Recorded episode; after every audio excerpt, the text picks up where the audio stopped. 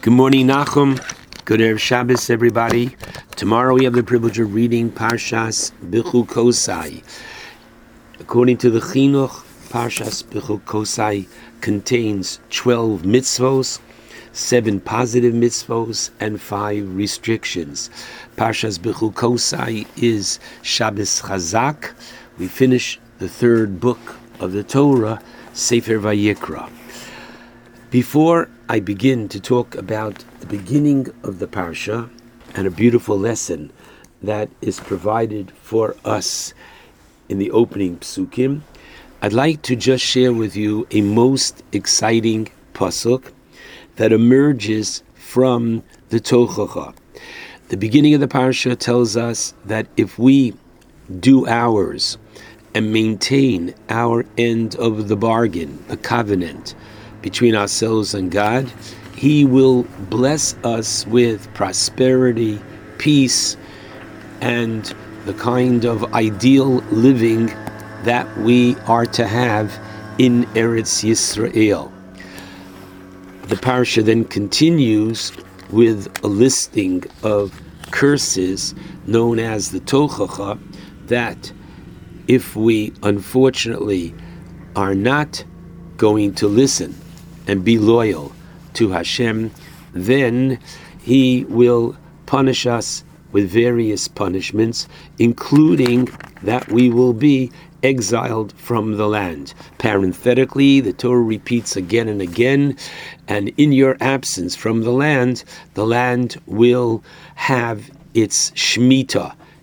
If you didn't do it the right way, and you did not allow the land to lay fallow and not work the land. When you were there, now that you are out of the land, it will get its due, something which is a very interesting metaphysical concept. But the pasuk I want to share with you is as follows. The Torah says in pasuk 32, chapter 26. This is a pasuk worth dancing for. Says the Torah, "Vahashimosi Ani Esa'aretz. Hashem says, I will make the land desolate, meaning, Vishamamu Oleha Oyevechem, and your enemies, Hayoshvimba, your enemies, that are going to try to settle the land in your absence, you're not there. They have taken over your land. So they will try to plant the land. They will try to develop the land. They will try to create a culture and civilization on your land, says the Torah, to no avail. V'hashimosi ani esa I will babysit my word the Torah's idea, the land for you, and to assure that the land will be desolate, waiting for you until you come back. And we have seen this come true in our lives. When they read this pasuk in shul tomorrow, the gabbai should get up and say, "Everybody, pinch yourselves because we are seeing, have seen this and are seeing them. And if you look in the Rashi on Pasuk 32, Vashimosi and I will maintain the land desolate, says Rashi Zumida Tova Israel. This is good news for the Jewish people. Shloyimtsu oyevim, that our enemies will not find nachas ruach, satisfaction, be'artzam in our land, shetei shomema miyoshveha, that when we are not going to be there, the land will not, did not respond to our enemies. One big, incredible wow.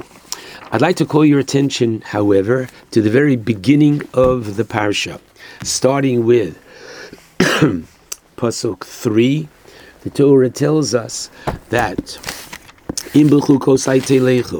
if you follow my decrees, my chukim, my laws which you cannot understand, and my mitzvos, you follow and you do yours, so Hashem says, I will do mine. Now, instinctively, before you look at Pasuk Dalid, what would you think? So you and I might have thought, says the Meshech Chachma, that since we are doing ours, he, capital H, will do his, and he will provide us with miracles.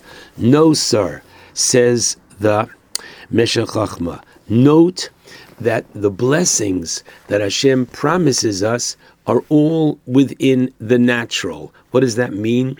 That the rains are going to come, but they're not just going to come that you have rain, you will have them be eaten. You're going to have them in its proper time, as Rashi uh, tells us, quoting the Toras Kohanim, on Friday night, when people are at home and there'll be the least inconvenience for you. So you're going to get your rain and it will be the least kind of disturbance.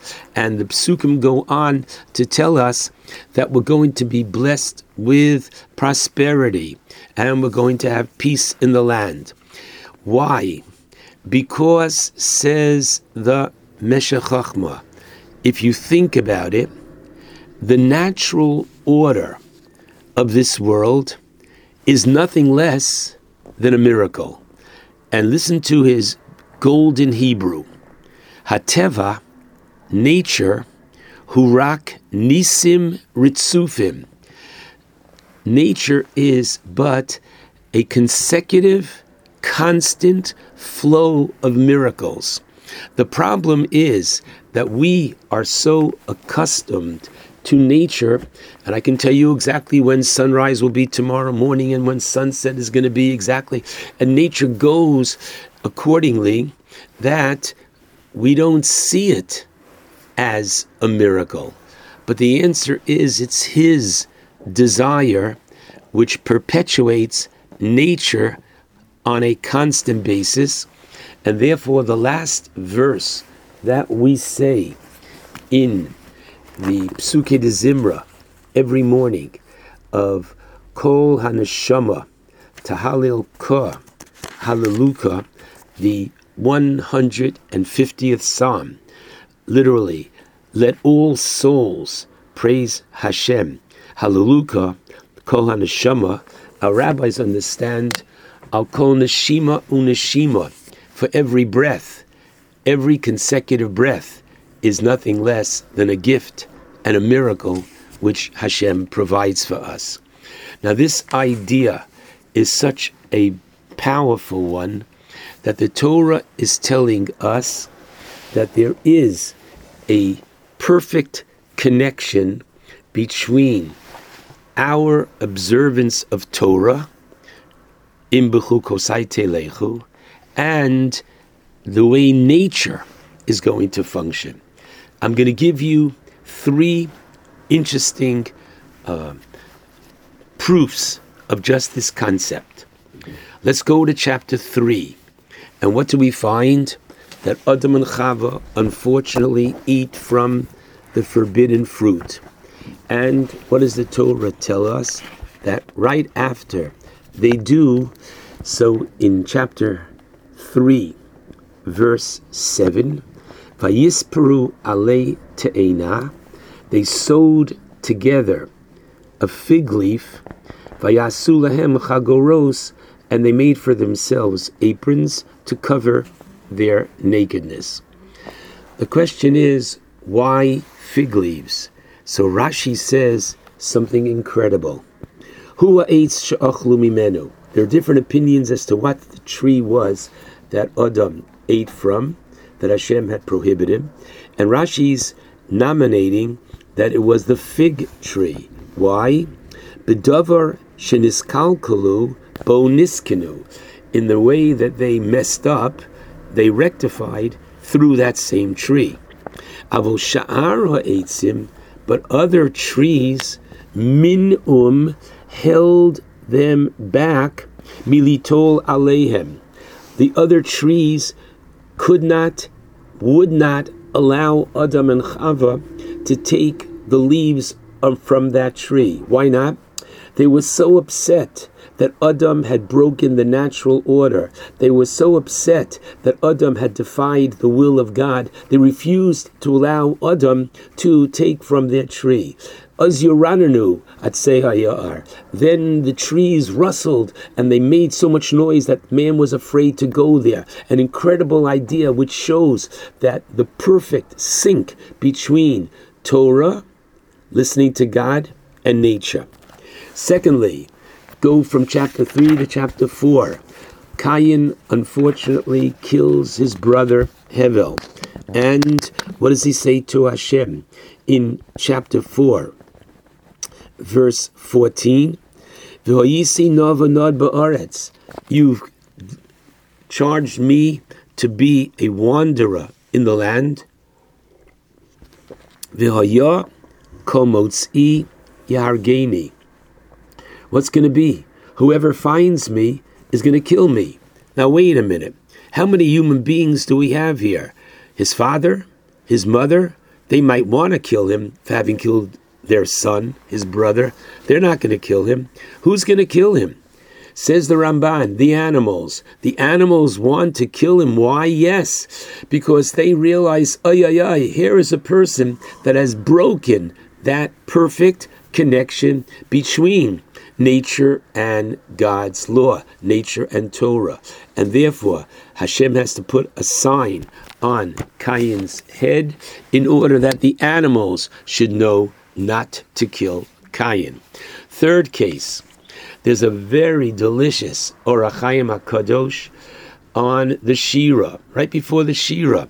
Asks the Ohr HaChaim HaKadosh, what are we making such a big deal out of the splitting of the Red Sea, out of the Shiras Hayom, when after all, the Gemara in Chulin, Daf Zayin Amud Aleph 7a, tells us about the great Tana, Reb Pinchas ben Yair, who, when he came to the river Genai, and he had missed the ferry, he commanded the river to split for him in order to enable him to do his mitzvah, and the river did.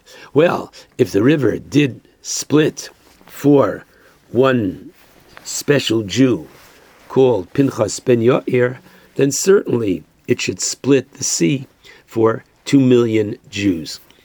And says the Ohr HaChaim HaKadosh that Pinchas ben Yair was after Matan Torah, but this is before Matan Torah so that there should be this connection to save the Jewish people with nature, that was something, a miracle. But after Matan Torah, there is this perfect sync, there is this ideal.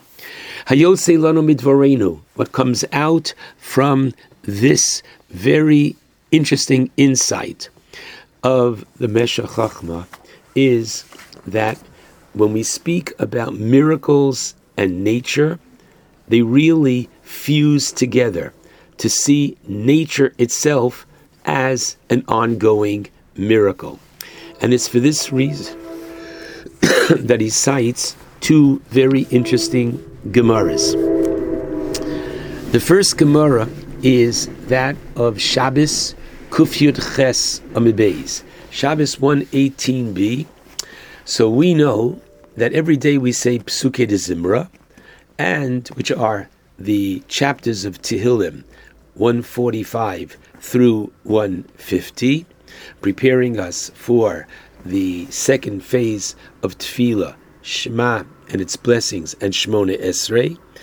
And on Shabbos and Yom Tov, we have an enlarged Psuke de Zimra, including Tilim 136, which happens to be Halel Hagadol, Hodul Hashem Kitov, Kili Olam Chazdo.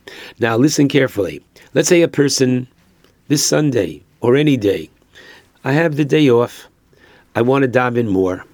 I want to say Halel Hagadol in the morning. The answer is, says the Talmud, don't. That, that is nothing less than Macharef Umegadev. Oy, oy, oy. Blasphemy? Cursing? How could that be?